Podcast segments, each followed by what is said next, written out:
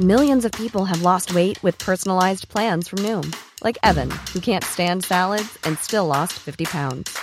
Salads, generally, for most people, are the easy button, right? For me, that wasn't an option. I never really was a salad guy. That's just not who I am. But Noom worked for me. Get your personalized plan today at Noom.com. Real Noom user compensated to provide their story. In four weeks, the typical Noom user can expect to lose one to two pounds per week. Individual results may vary.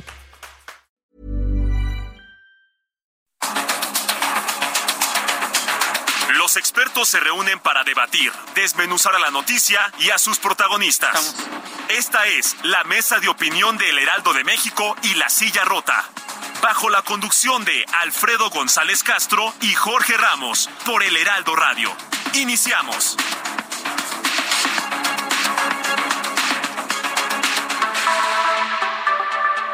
Son las nueve de la noche en punto, tiempo del centro de la República. Bienvenidas, bienvenidos a esta mesa de opinión de El Heraldo de México. La silla rota los saluda su servidor y amigo Alfredo González Castro, con el gusto de cada miércoles y comentarle que estamos transmitiendo desde nuestras instalaciones acá en el sur de la Ciudad de México a través del 98.5 de su frecuencia modulada con una cobertura en prácticamente todo el territorio nacional y también allá en los Estados Unidos, gracias a la cadena de El Heraldo Radio. Lo invitamos por lo pronto a ser parte de nuestra comunidad digital a través de las redes sociales que usted ya conoce y también como cada miércoles saludo a mi colega y amigo Jorge Jorge Ramos, director editorial de La Silla Rota. Jorge, ¿cómo estás? Muy buenas noches. Pinta para muy interesante la mesa de esta emisión. ¿Qué tal, Alfredo? Muy buenas noches y buenas noches al auditorio. Fíjate, sí, va a estar muy interesante, de verdad, no se la, no se la pierdan.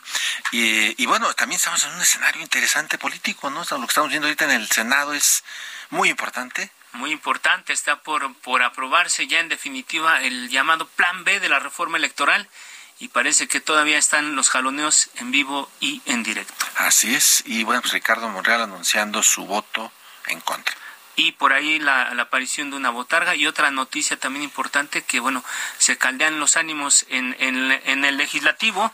Vemos vemos en este momento que ahí está circulando en redes sociales eh, un video en donde el diputado Jesús Esma y el diputado Gaviño Jorge Gaviño del PRD. Jorge Gaviño, Así es. Eh, Celiana Golpes, digo, está, está movido en la recta final para cerrar el 2022. Está movido y ambos diputados del Congreso de la Ciudad de México eh, con insultos, mentadas de madre y algunas palabras que incluso podrían meterlos en problemas por eh, el, el, uso de estas ahí en el Congreso. Ya están los videos y bueno, en fin, vamos a ver cómo se ponen las cosas. Pero bueno, mientras eh, ya entramos en la, en la, en la, en lo que es la mesa de opinión el de tema esta que nos noche, ocupa el tema esta que noche. nos ocupa esta noche, que pues fíjate Alfredo Auditorio, que mientras en el arrancadero de Morena las llamadas corcholatas, eh, pues sean más falta que vendan tamales los domingos, ¿no? Pese a la advertencia de las autoridades de que están o estarían presuntamente violando la ley. Ya ha habido algunos eh, señalamientos, algunas eh, sanciones, pero bueno, ¿qué está pasando en la oposición?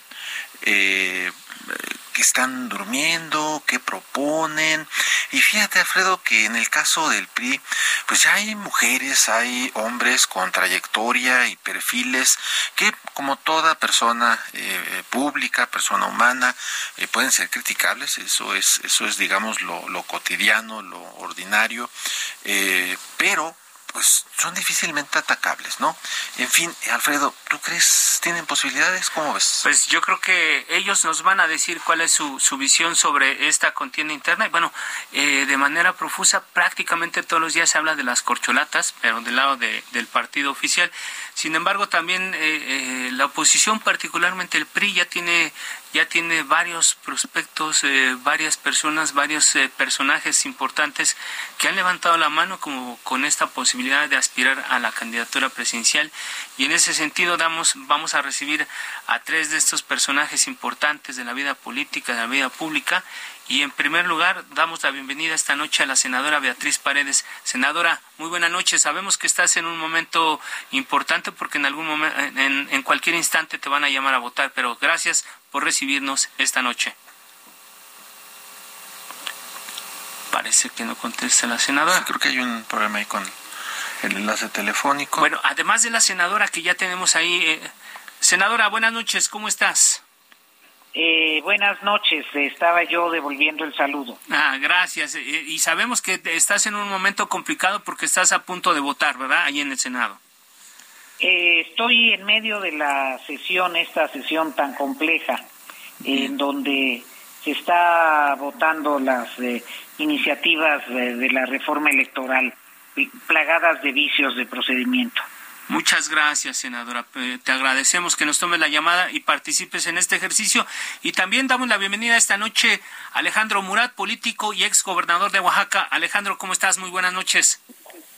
Jorge, eh, Alberto, agradecerles esta gran oportunidad de poder estar hoy con ustedes y, por supuesto, un saludo afectuoso a Beatriz y a Enrique. Gracias, Alejandro. Te saluda Alfredo. Gracias. Buenas noches. Gracias por estar con nosotros.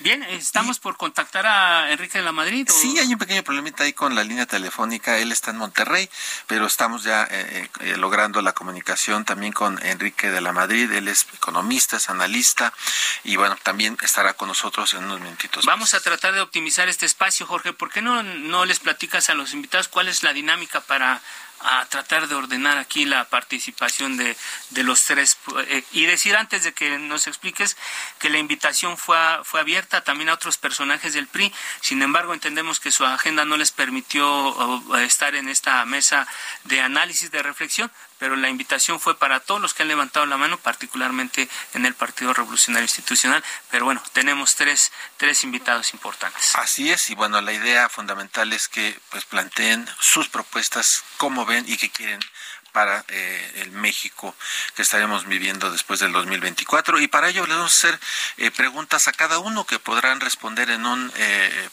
plazo de dos minutos. De ser el caso, tendrán un minuto para hacer alguna precisión o comentario adicional que puede ser respondido hasta por 60 segundos. Las intervenciones, pues las vamos a organizar en orden alfabético por sus apellidos. empezaríamos con Enrique de la Madrid, que no podemos todavía lograr la conexión telefónica después seguiría Alejandro Burat y finalmente la senadora Beatriz Paredes. Así que bueno, pues arrancamos. Bien, bien, bien, bien. Eh, Jorge, ya sin más preámbulo, el Partido Revolucionario Institucional, vaya si conoce de sus sesiones presidenciales, ha vivido dos transiciones y, por ejemplo, en 1997 hubo quien se preguntaba en un libro si tenía futuro y pues en el 2012 incluso volvió a la presidencia de la República en la persona de Enrique Peña Nieto. Así que pedir los santos óleos puede ser una apuesta perdida. Y vamos a arrancar, pues en este caso con Alejandro Murat. Alejandro, ¿por qué Alejandro Murat puede ser candidato presidencial en 2024? Cuéntanos, Alejandro. Dos minutos. Bueno, primero porque soy un hombre de resultados. ¿Y por qué lo digo? Porque hoy vamos a hablar de un plan. Pero en la vida no basta el plan, lo que se necesita es la ejecución. A la gente se le conoce no por lo que dice que va a hacer, sino por lo que ha hecho. Y yo he demostrado en mi trayectoria que soy un hombre de resultados, pero especialmente hoy en los temas que ocupan a la población, demostré que en Oaxaca pudimos crecer en un estado que no crecía, de acuerdo a INEGI. Hoy es uno de los cinco estados que más crece el país. Pudimos reducir la pobreza más que nada en todo el país, de acuerdo a Coneval. Si caminas las calles de Oaxaca, porque hoy está de moda, te vas a dar cuenta que hay seguridad, porque la seguridad no es un tema de indicadores, es un tema de percepciones. Pero lo más importante, lo hice construyendo, no destruyendo, uniendo, no dividiendo, proponiendo, no descalificando y escuchando, no cerrándonos. Porque hay que coordinarse entre el gobierno federal, estatal y municipal. Sí se puede tener una tercera vía, no una en donde esté un México polarizado y dividido. Yo propongo eso un México en donde reconozcamos que tenemos un poco de Fifi y un poco de Chairo, y que en este México cabemos todos, y el ejemplo claro pues es los resultados que he dado a través de mi historia. Así que a ejecutar el plan. Muy bien, muy bien, eh, Alejandro Murat, muchísimas gracias. Y bueno, en lo que logramos la conexión con Enrique de la Madrid, pues damos eh, comienzo también con eh, la senadora Beatriz Paredes. Beatriz Paredes, ¿por qué los ciudadanos deben verla como una posible candidata presidencial en 2024? Mire, lo que a mí me importa mucho es que los ciudadanos salgan a votar en 2024. creo que es una etapa de la vida nacional en donde es fundamental que todos los que estemos preocupados por México ejerzamos nuestro derecho democrático. En ese sentido, la elección de 2024 es una elección que va a definir la historia eh, del eh, porvenir inmediato de nuestro país. Va a ser fundamental para todos, pero especialmente para los jóvenes. Y eh, se va a poner en eh, juego si hay una continuidad de la evolución democrática, si se profundiza en la democracia, en las oportunidades eh, que se generalicen, en la posibilidad de bienestar y desarrollo generalizado, o, o si se continúa polarizando al país y pensando que no es un país en donde todos deban tener oportunidades. Soy una demócrata, soy una gente convencida en la necesidad de la inclusión, soy una gente experimentada, he tenido responsabilidades en momentos muy delicados de la vida nacional, tengo capacidad de respuesta con serenidad y firmeza y es eh, hora de las mujeres. Me parece que esos son argumentos. Muchas gracias, Beatriz. Eh, la violencia, el bolsillo de la gente y la salud son las principales preocupaciones ciudadanas. Vamos a empezar con la, con la seguridad. Alejandro Murat apenas culminó su gubernatura en Oaxaca. ¿Qué propone otra guerra contra el crimen organizado? ¿Cómo lo estás planteando tú frente a este tema tan complicado en México, Alejandro? Miren, sin duda es una reforma integral la que necesitamos pero yo he centrado ya mi propuesta en un punto que me parece fundamental, que es una reforma al sistema procesal penal acusatorio, especialmente en los delitos de alto impacto. Me parece que si vemos eh, del 2008 que se llevó a cabo la reforma al día de hoy, las gráficas, ha ido en ascenso una, un concepto, la impunidad. ¿Qué es esto la impunidad? Que todo el mundo sale, no pasa nada. No detienes a nadie y cuando lo detienes sale. Y ese es el problema que tenemos hoy en esta ley. Sí es más transparente, es más expedita, hay que celebrarlo, pero también eh, es garantista y perdió de vista que en el centro hay que tener las víctimas. Para ponerle un ejemplo a la gente hoy, la tragedia del restaurante japonés donde una mujer pues fue víctima eh, pues de un feminicidio de su pareja, ella denunció una semana antes y la semana siguiente se volvió una estadística más eh, de estas tragedias de México. Y eso es porque el testimonio no es prueba plena, por ejemplo. Y pues ahí no puedes detener a los que afectan a este tipo de víctimas. El dueño de un local en un mercado, el chofer de un eh, camión transportista, pues ¿por qué va a denunciar si no pasa nada? Entonces, estas son las reformas que tenemos que hacer, básicamente, para que podamos detener a los malos, porque los sistemas de inteligencia, y hay suficientes, más del 90% de los policías del país estatales están certificados. Lo que necesitamos son dientes y después que cuando los detengamos no salgan, la famosa puerta giratoria. No es que los jueces estén mal, interpretan la ley bien, pero para que salgan eh, los delincuentes. Entonces necesitamos hacer una reforma de este tipo, especialmente en los delitos de alto impacto y este y eso nos va a permitir cero tolerancia y enfrentar tajantemente la impunidad. Otro tema, tener facultades concurrentes en, en, los delitos eh, de fuero federal, porque la delincuencia organizada la enfrentamos los estados y la federación juntos, no solo la federación, y eso nos limita.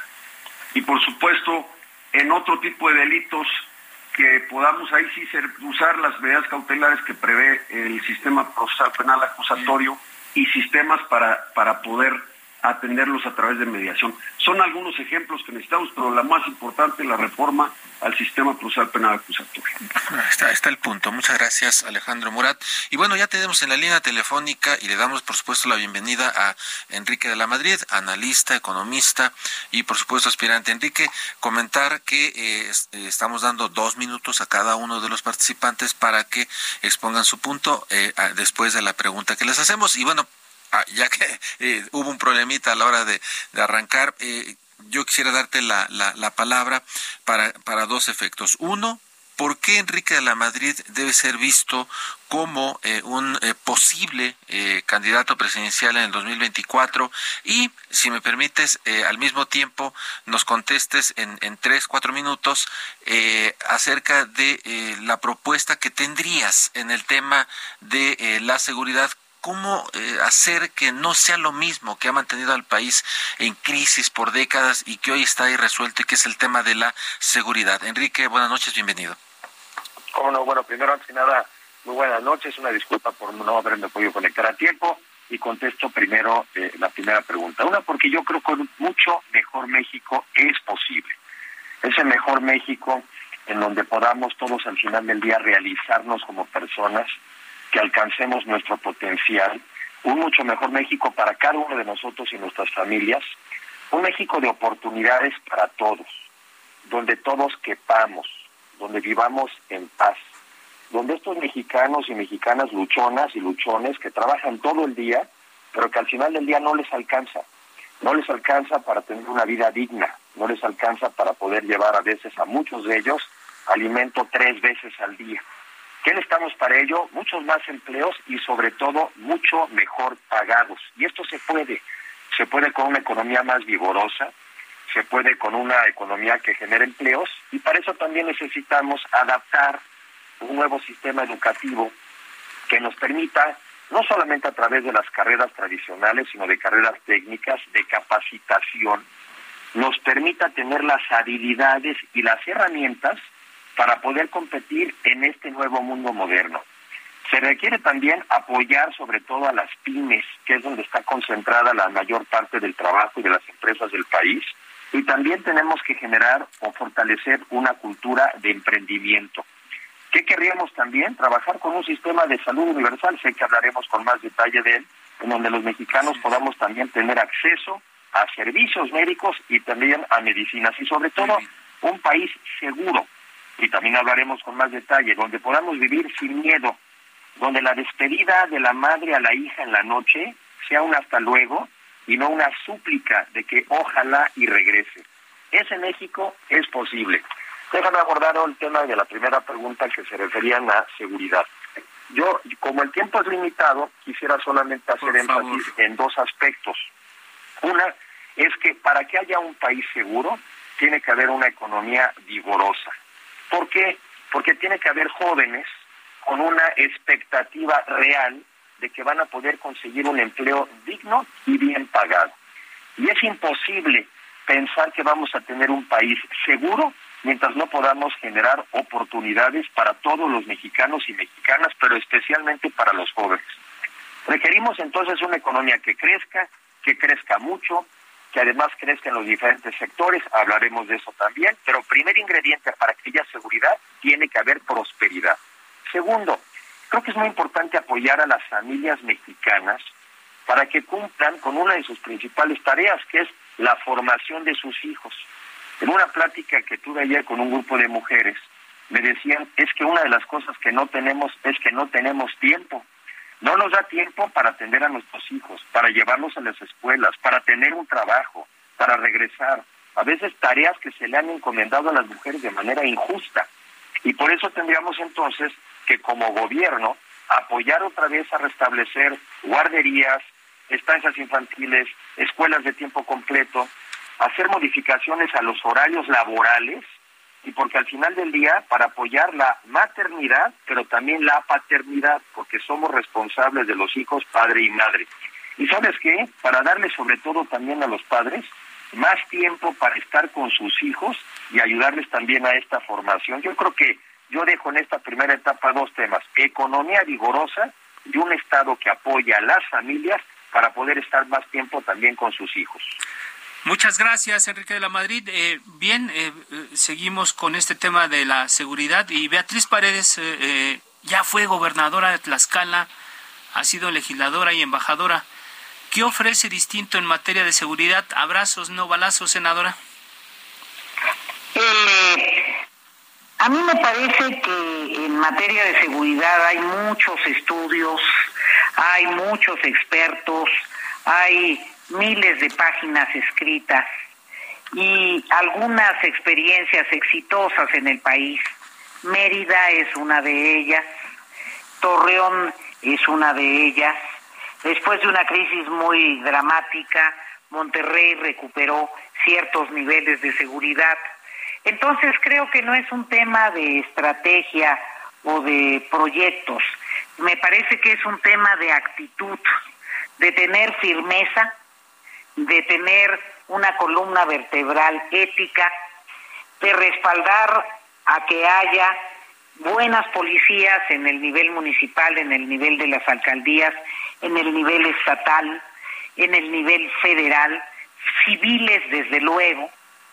Si se requiere una concurrencia de las fuerzas castrenses que solo sea una transición, son demasiado importantes las funciones constitucionales del ejército y la marina como para que tengan que dedicarse a temas de seguridad pública que además los exponen. Y me parece indispensable el que haya toda una estrategia de buenas remuneraciones, de capacitación, de honorabilidad, no permitir filtraciones de ningún tipo y eh, el que las personas sepan que los cuerpos de seguridad civiles, los policías, son para cuidarlos, son para protegerlos. Hay una enorme desconfianza sustentada en hechos eh, concretos que tenemos que erradicar también con conductas eh, concretas. Tiene que haber incorruptibilidad en el manejo de las eh, policías y remuneraciones justas y prestaciones correctas que un policía se sienta orgulloso de que su trabajo sea proteger a la sociedad. En ese sentido me parece muy interesante lo que plantea Alejandro Murat de garantizar el debido eh, proceso y de eh, disminuir los lapsos de orden procesal judicial y garantizar que no haya la puerta giratoria en el sistema judicial. En términos eh, eh, generales, sin embargo, te insisto, es un problema de conducta, de actitud, de firmeza y de que no haya confusión entre quienes son los delincuentes y quienes no lo son. Muy bien, muchísimas gracias, senadora Beatriz Paredes. Interesante planteamiento, incorruptibilidad y que ponga como ejemplo ciudades, ciudades que son gobernadas por partidos de distinto color. Eso es muy interesante y la conexión que hace con Alejandro Morat. El siguiente tema eh, que quisiéramos abordar con ustedes es el tema de la economía. El bolsillo preocupa a quienes, a quienes nos escuchan. Enrique de la Madrid eh, es número mole. El presidente del observador no se cansa de hablar del neoliberalismo como el demonio. ¿Se siente neoliberal Enrique de la Madrid? ¿Qué ofrece? Yo creo que es muy importante primero reconocer que junto con la seguridad, el problema que más agobia a los mexicanos es el de la economía. Velo como falta de posibilidades de generación de empleo, como empleos mal remunerados, eh, un porcentaje muy importante de la población vive en pobreza y algunos incluso con hambre. Y la obsesión de un país debiera de ser justamente combatir esta situación de pobreza y esta condición de hambre. Ahora, para ello, lo que necesitamos es una economía que crezca. Y la economía de nuestro país de hoy no está creciendo a esa máxima capacidad. ¿Por qué no está creciendo? Porque hoy no existe confianza en el país, porque no existe certeza de que tus inversiones van a ser respetadas. Y por eso lo que necesitamos es un nuevo acuerdo un nuevo acuerdo en la sociedad, un acuerdo con el gobierno, obviamente, pero un gobierno un acuerdo con el sector productivo, con los empresarios, con los trabajadores, con la academia, de que vamos a hacer todo para vigorizar esta economía, que genere empleos, pero sobre todo que los empleos sean cada vez mejor pagados. Certidumbre, confianza, eso hace falta. Potenciar nuestras vocaciones, somos un país maravilloso, con vocaciones económicas por todos lados léase turismo, o recientemente estuve en Tasco hablando de la minería, o estás también en Guerrero y ves el potencial agropecuario, o estamos ahora en Nuevo León y vemos el tema de la manufactura. De lo que se trata es sacarle a cada uno de los sectores y a cada una de las regiones de nuestro país su máximo potencial. ¿Para qué?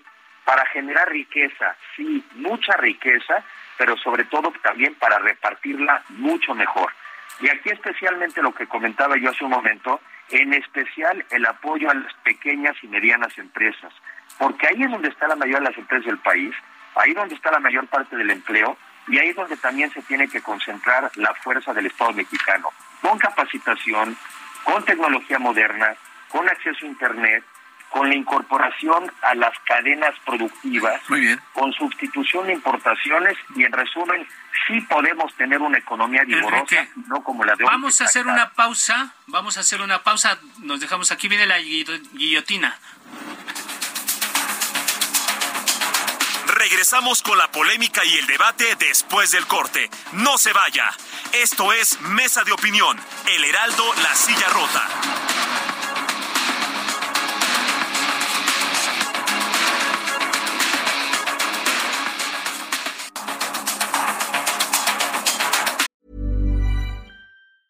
Burroughs Furniture is built for the way you live.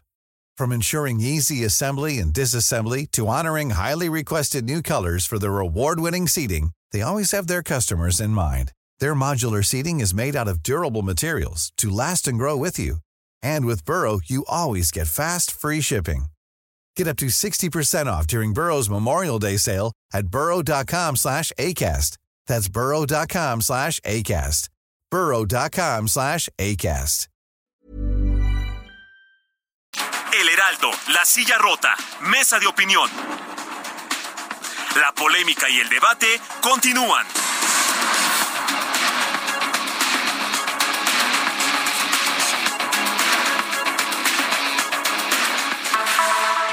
Son las nueve de la noche con 30 minutos, hora del centro de la República. Le reiteramos que estamos transmitiendo totalmente en vivo por el 98.5 de su frecuencia modulada, con una cobertura en todo el país y también allá en los Estados Unidos, gracias a la cadena de El Heraldo Radio. Jorge, amigos del auditorio, estamos de vuelta a la segunda parte de esta mesa de análisis de reflexión.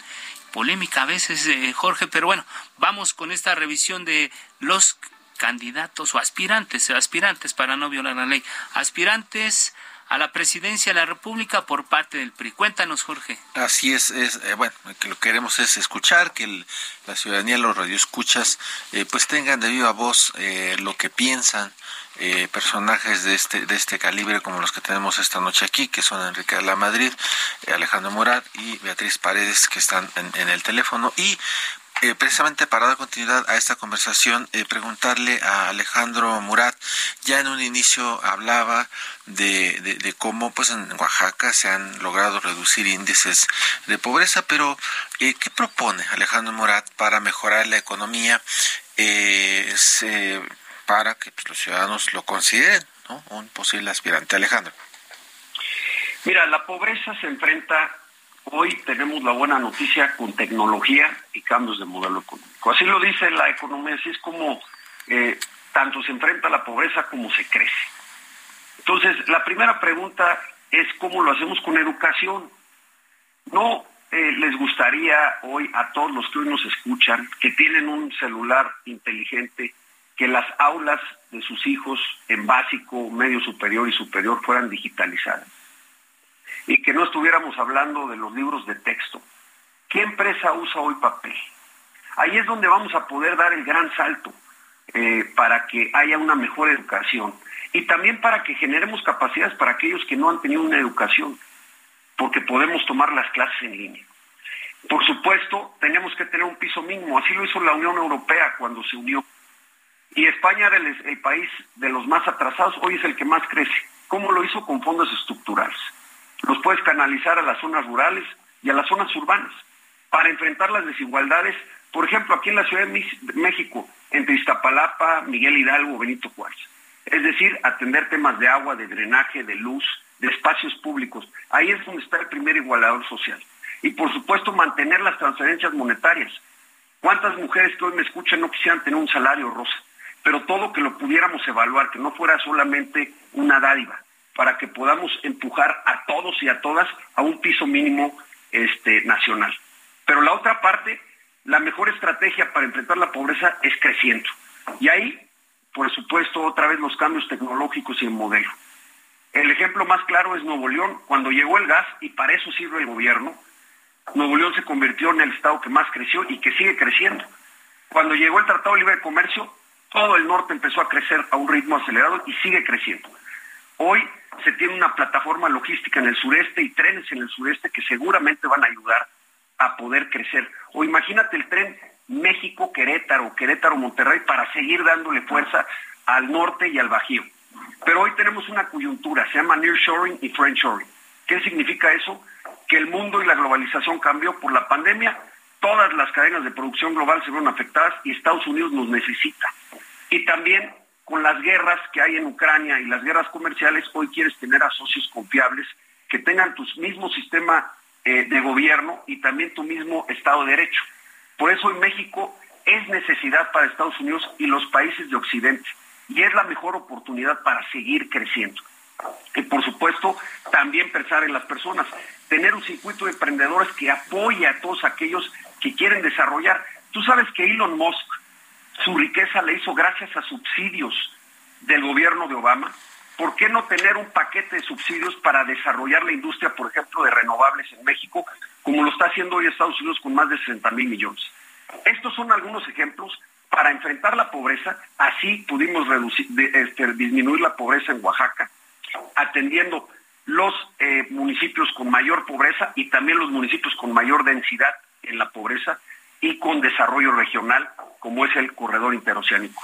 Estos son algunos ejemplos que necesitamos para que México claramente alcance los ritmos de crecimiento y el ingreso per cápita, es decir, salarios eh, mejor pagados para la gente y que todos podemos salir adelante. Pero el centro también tiene que ser la educación y ahí tenemos que apostarle a la digitalización y a la fibra óptica en todo el país.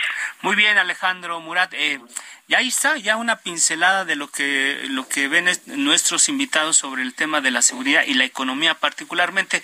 Pero yo creo que también juega mucho, juega un papel importante el asunto de la política, la relación con el presidente, el futuro de la oposición, porque se ha cuestionado mucho que, que no pinta y esto, y particularmente en este caso, cuál es el papel que, que está jugando en este momento el dirigente nacional del, de su partido Vamos a arrancar con Enrique de la Madrid. Eh, cuatro ideas, cuatro preguntas al, mismo tiempo, Enrique, y tú nos vas este, ahí y conforme las vayas cachando. La oposición está derrotada, Alejandro Moreno debe dejar la dirigencia del PRI, sí o no, ¿por qué? ¿Qué opinión tienes de Andrés Manuel López Obrador? La alianza PAN-PRD, ¿llamarían ustedes a Movimiento Ciudadano? Ahí te las dejo, Enrique. Muchas gracias. Bueno, primera observación es que el país como va, va muy mal. Y el país como va no es viable. O sea, no es viable una economía que después de cuatro años sigue siendo más pequeña que antes del COVID. Y no es cierto que fue el COVID, porque tienes países como Brasil, como Chile, como Colombia, que ya tienen economías más grandes que antes del COVID. No va bien un país en donde tienes 11 eh, feminicidios todos los días y asesinan a 1.3 policías diariamente. No va bien un país donde el sistema hospitalario no te atiende, no te recibe y no hay medicinas. Todo esto para decir que, que tenemos que cambiar de rumbo, porque el país no va bien. Para eso necesitamos entonces eh, juntarnos aquellos que pensamos que sí hay un mucho mejor México posible y esto se, se debe y se puede con una alianza primero de la sociedad y de los partidos políticos diferentes a los que hoy en día están en el gobierno. Por eso lo personal creo que lo que hay que fortalecer es esta alianza y esta alianza con la sociedad. ¿Qué otra cosa tenemos que presentar? El mejor proyecto de país. Un proyecto ambicioso, pero alcanzable, en donde todos quepamos y donde todos tengamos oportunidades. Y eso, de alguna manera, ya empezó a pasar en el 21, donde en la Cámara de Diputados ya los partidos de oposición tuvieron dos millones de votos más que Morena y sus aliados.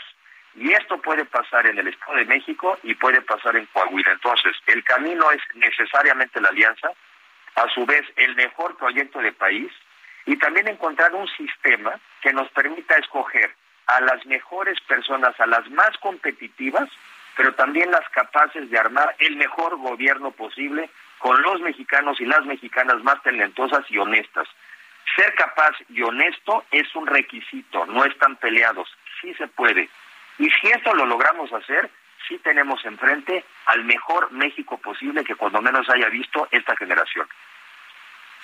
Enrique, eh, bueno, antes antes de, hacer un par de puntualizaciones, eh, comentar que la senadora Beatriz Paredes eh, salió a, emitir su voto y probablemente eh, se incorpore en unos minutos más, pero eh, en estos momentos de lo que está ocurriendo, porque en el Senado, ya recordamos, están votando este plan B de reforma electoral y eh, está en esa en ese trance la, senadora.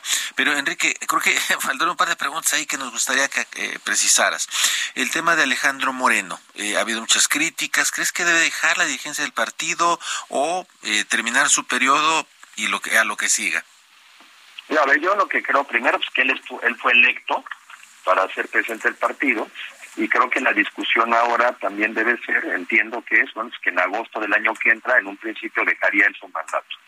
Para mí lo prioritario es que consolidemos esta alianza. Para mí esa es la discusión fundamental, esa es la que a mí me parece que a los mexicanos más nos debiera de concentrar, es donde yo estoy concentrado, porque sin alianza no hay forma de que seamos competitivos. Ahora, una alianza de los mejores, una alianza donde, repito, sea el mejor proyecto de país que le presentemos a la ciudadanía y que atienda estos temas que son los más graves.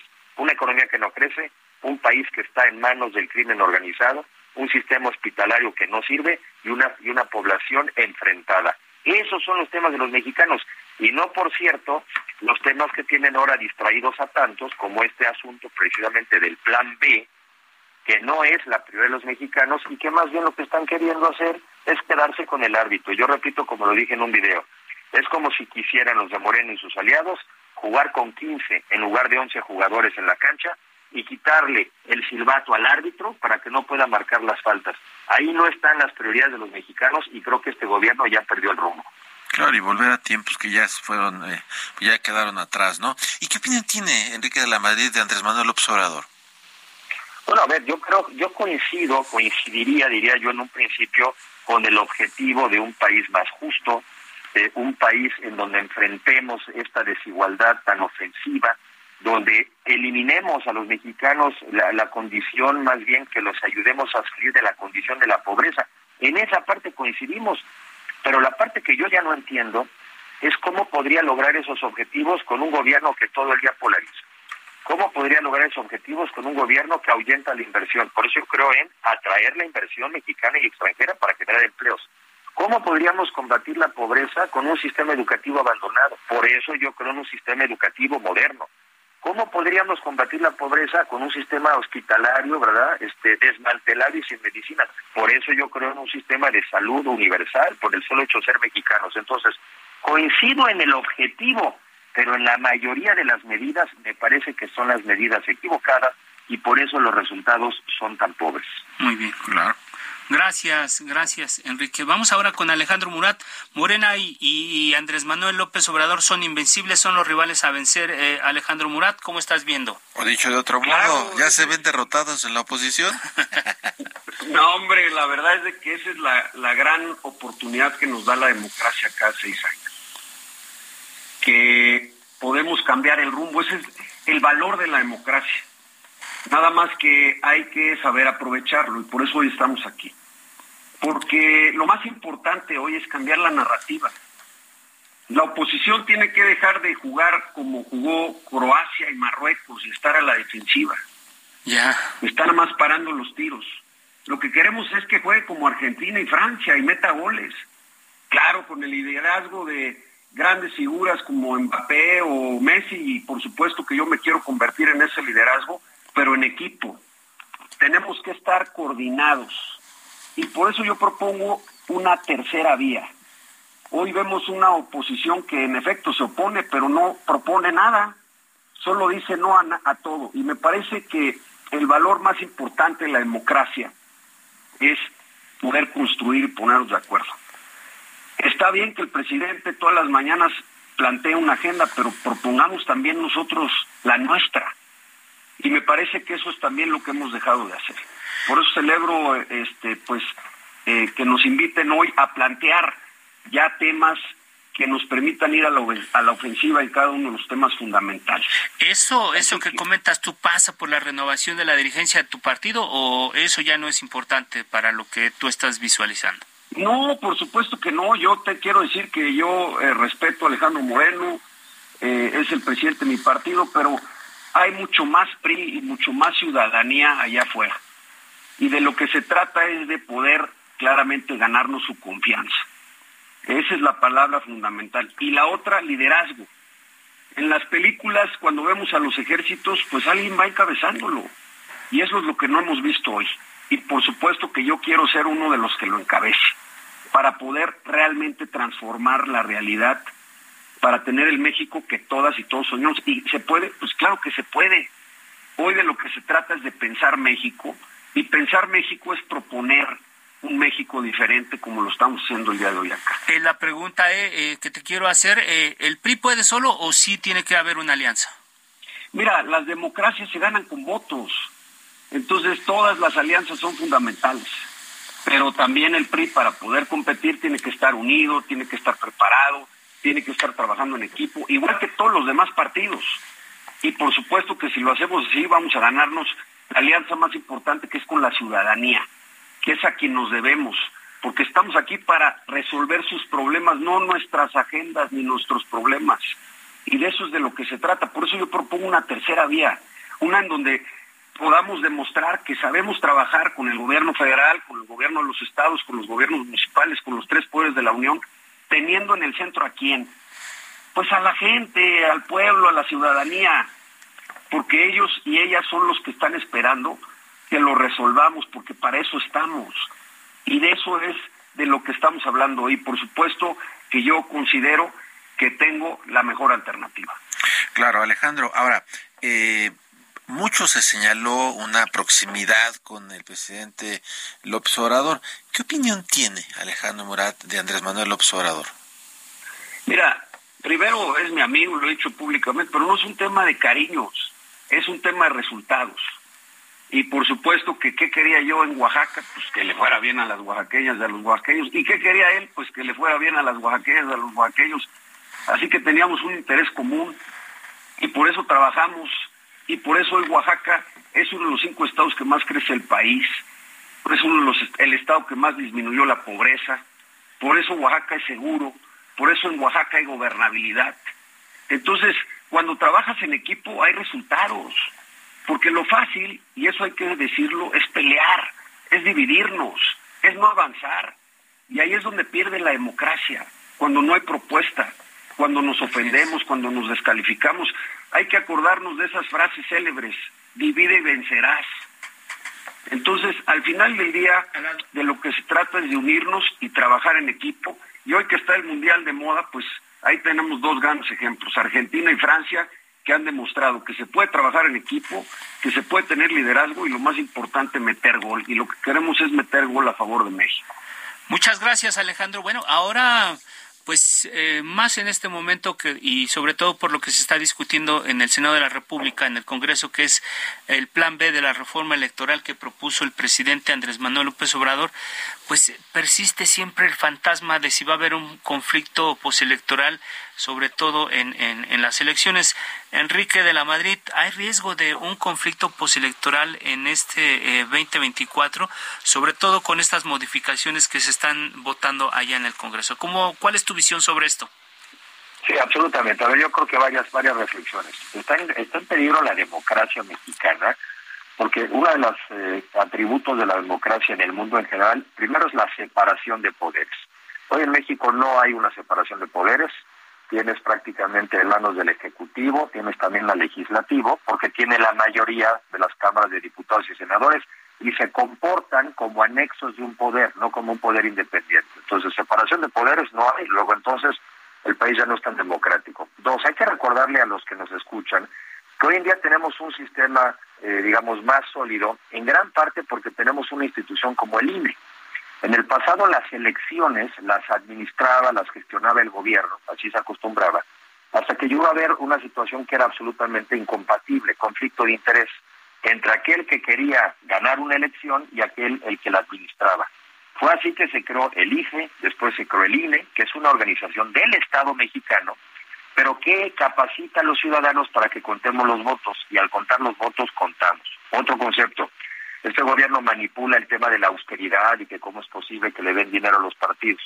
A partir de que los partidos políticos y sobre todo los de oposición también tuvieron recursos, es que empezó la equidad, empezó la competencia. Y no es casualidad que de que cuando empezó la competencia, dos de cada tres elecciones las pierde el gobierno en turno, o sea, hay alternancia. En resumen, si nos vamos contra el INE, si nos vamos contra la democracia, lo que vamos a acabar teniendo es un partido hegemónico, sin capacidad de alternancia, y al final del día nos quedaremos con un país sin democracia. Yo creo que nos estamos jugando el futuro. Y este plan B me parece que es una ofensa a los ciudadanos, el que la mayoría, el 76% de los mexicanos, tenemos una alta estima sobre los desempeños que ha tenido el INE, y francamente es un ataque a la democracia por parte del gobierno actual. Entonces, no, no va a ser un, problema hasta el 24. Empezaríamos a tener problemas de ya, porque estamos viendo esta tendencia autoritaria de este gobierno federal. Muchísimas gracias, Enrique de la Madrid, y por supuesto, este apunte de lo que se está poniendo en juego, y pues ya estamos en problemas eh, en, en este sentido. Y bueno, Alejandro Murat, eh, pues en Oaxaca, eh, si algo, algo han vivido son eh, conflictos eh, electorales, políticos. muy, muy intensos. Realmente Oaxaca se ha distinguido pues, por, por vivir ese tipo de, de circunstancias. La pregunta va más o menos en el mismo sentido que se le hicimos a Enrique de la Madrid. Y ves, Alejandro Morat, que la elección del 2024 se va a definir o se va a terminar definiendo en tribunales. A ver, yo lo que les diría es que claramente hay que defender al INE, pero hay que defenderlo con propuestas. Yo no he escuchado el plan C de nadie. Y me parece que todas las instituciones en la política viven de la credibilidad.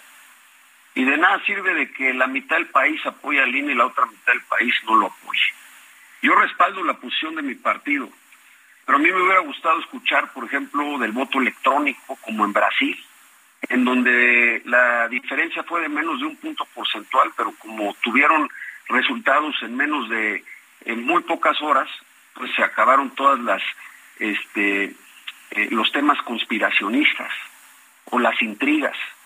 Tampoco escuché, por ejemplo, de regular el recurso. ¿Cuántos ciudadanos de los que hoy nos escuchan quisieran meterle de su patrimonio a las campañas o poder regular que hay dinero ilegal en las campañas?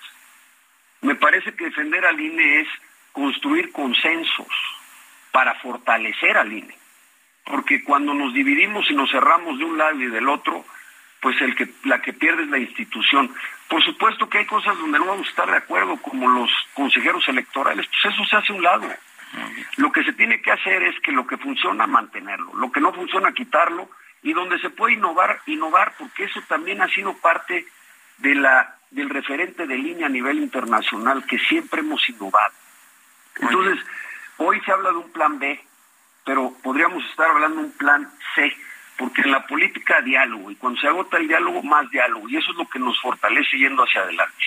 Entonces, me parece que en ese sentido, este, al final del día, eh, en las elecciones del 2024, eh, puede que terminemos teniendo la mitad de la población en contra y la mitad de la población a favor. Seguramente. Porque no tuvimos la capacidad de los partidos de orientar una propuesta consensada que reflejara eh, pues ese sentimiento y que y, fortaleciera por supuesto al INE que es lo que todos y todas queremos. Gracias Alejandro Murat, pues llegamos ya a la parte final de este espacio, eh, más nos resta más que conocer una reflexión sobre este tema de su planteamiento, medio minuto Enrique de la Madrid para irnos despidiendo, por favor.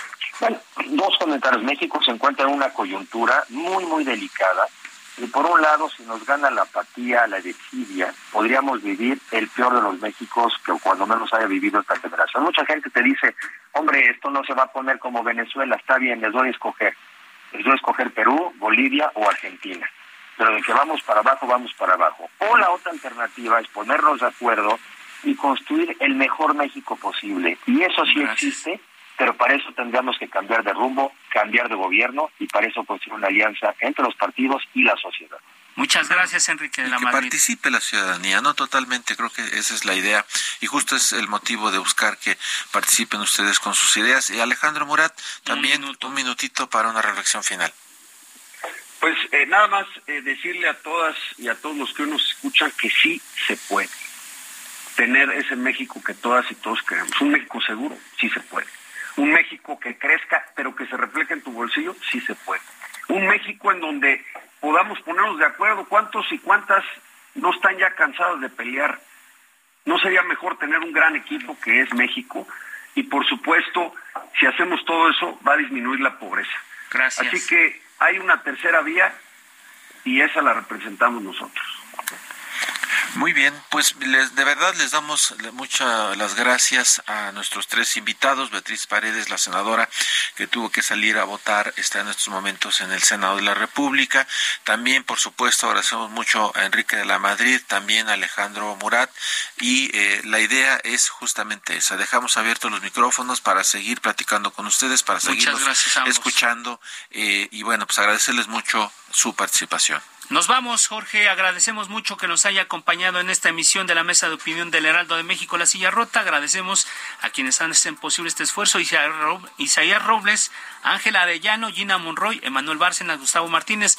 Nos esperamos el próximo miércoles a las nueve de la noche en la Mesa de Opinión a Fuego Lento y dentro de 15 días en la Mesa de Opinión con La Silla Rota. Descanse.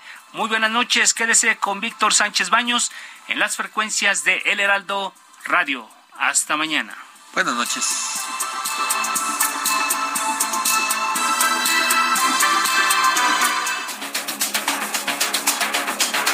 La polémica por hoy ha terminado.